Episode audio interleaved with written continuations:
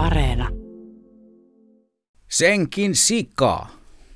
Tämän eläinvertauksen kohteeksi lienee joutunut useampi kuin pari miesoletettua, veikkaan että harvemmin kuitenkaan nainen. Mutta onko kyseessä loukkaus vai kehu? Kas siinäpä dilemma. Senkin sika. Me ihmisoletetut, jotka luonnollisesti edustamme myös eläinkuntaa, käytämme varsin usein sananparressamme toisistomme eläinvertauksia. Kaikki nuo vertaukset eivät ole mairittelevia, mutta onneksi niitäkin on. Jostain ihmisestähän voidaan sanoa, että hän se vasta pirteä on kuin Peipponen, ja se kuulostaa varsin kivalta.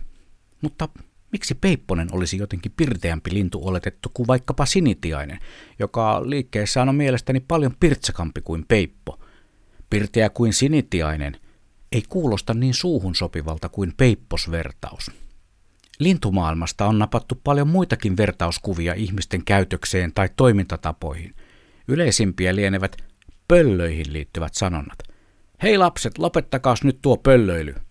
Saattaa lohkaista jumppamaikka koulun liikuntasalissa pilttien keikkuessa vaarallisesti puolapuissa – vaikka lapset eivät lehahtelekaan äänettömästi pitkin ja poikin salissa tai saati pönötä yläorrella silmät lautasena, kaikki tajuavat, mitä opettaja tarkoittaa komennollaan. Lakatkaa hölmöilevästä, voisi olla suorempi ilmaisu tai komentolause. Mutta miksi pöllö liitetään hölmöilyyn? Ja toisaalta myös viisauteen. Jos minua luonnehdittaisiin pöllöksi, olisin siitä erinomaisen otettu – en nähkää usko pöllöjen olevan lainkaan hölmöjä. Ne saattavat vain meistä näyttää sellaisilta suurine silmineen ja erikoislaatuisesti pyörivine päineen. Mutta ovatko pöllöt sitten viisaita? No, ensin pitäisi tietysti määritellä lintumaailman viisaus, ja sepä taitaa jäädä ainakin tällä kertaa tekemättä. Mutta pöllöt ovat aavistuksen salaperäisiä ja äänettömän lentonsa ansiosta vähän pelottaviakin, mutta että viisaita, tie häntä. Miettikääpäs, jalkapallon maajoukkueemme lempinimihän on huuhkajat. Tuskin siinä yhteydessä pöllö kuvastaa hölmöyttä, vaan ihan jotain muuta. Ja ajatelkaas, jos sinne Suomi-Belgia-otteluun aikanaan olisi kentälle lennähtänyt vaikka keräkurmitsa. Olisi aika vaikea kuvitella Jarmo Lehtistä selostamassa maajoukkueen matsia. Ja nyt kentälle saapuu Suomen keräkurmitsat. No entäs sitten seuraavat? Kukko, kana, haukka, haahka ja koppelo.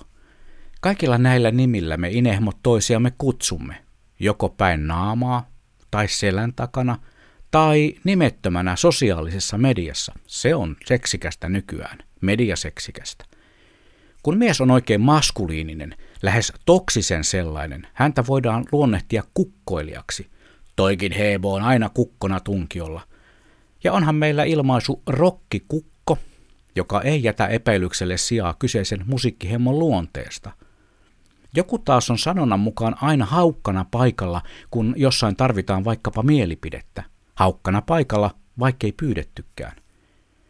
Nämä ilmaisut taitavat olla niin sanotusti aggressiivis-positiivisia, mutta kanaksi, haahkaksi tai koppeloksi kutsumiset ovat ehdottomasti vähätteleviä ilmaisuja ja omien epäempiiristen havaintojeni mukaan kohdistuvat poikkeuksetta, lähes poikkeuksetta naisoletettuihin.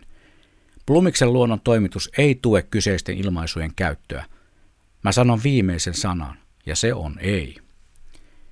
Entäs sitten, kun jonkun väitetään puhuvan kuin papukaija – ei se ainakaan kovin lörpöltä henkilöltä oikeasti kuulosta.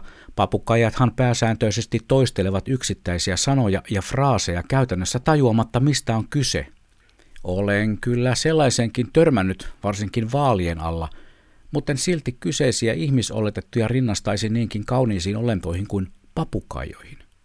Mutta se linnuista tällä kertaa. Olisiko teillä hetki aikaa jutella nisäkkäistä? Mistähän se mahtaa johtua sanonta veljekset kuin ilvekset? Kas sitä olen pohdiskellut toisinaan. Joku voi olla viekas kuin kettu, toinen taas vietävissä kuin pässi, tai on lauhkia kuin lammas. Ja jos on oikein hyvillä unelahjoilla varustettu, voi saada lempinimekseen unikeko. Sitten taas, jos ei työpaikalla oikein hommat maistu, saatetaan ristiä laiskiaiseksi – Entäs sitten karhu, tuo metsän kuningas Otso Mesikämmen? Millainen ihminen leimataan karhuksi? Pitääkö olla isokokoinen ja väkivahva, mutta rauhallinen, vai riittääkö lutuisuus? Se on semmoinen lutunen nallukka, saattaa kuulla sanottavan. No petojen maailmasta on napattu muitakin enemmän tai vähemmän miellyttäviä nimiä meille ihmisille. Hyenaksi kutsuttu ihminen lienee vähemmän miellyttävä. Ja vaikka koripallomaajoukkue kokonaisuudessaan jostain syystä nimetty susijengiksi, yksittäisen henkilön kyseen ollessa sudeksi luonehdinta ei ole välttämättä ihan yhtä mukavaa. Olen kuullut puhuttavan myös puumista ja sonneista, mutta ei niistä sen enempää, ettei joku saa päähänsä kutsua minua aasiksi tai apinaksi. Senkin sika. Näin aloitin tämänkertaisen luontopakinani ja sikaillen ajattelin viedä tämän maaliinkin. Siaksi jonkun ihmisen kutsuminen ei välttämättä ole niin paha leima kuin voisi kuvitella. Sikahan on sympaattinen eläin, mudassa rypemisestä huolimatta varsin siistikin otus – Silti me ihmiset käytämme vastoin parempaa tietoa sikaa monessa mielessä haukkumasanana. Mutta mitähän sika ajattelee meistä ihmisistä? Sitä jää nyt viikoksi miettimään, koska se on mun luonto.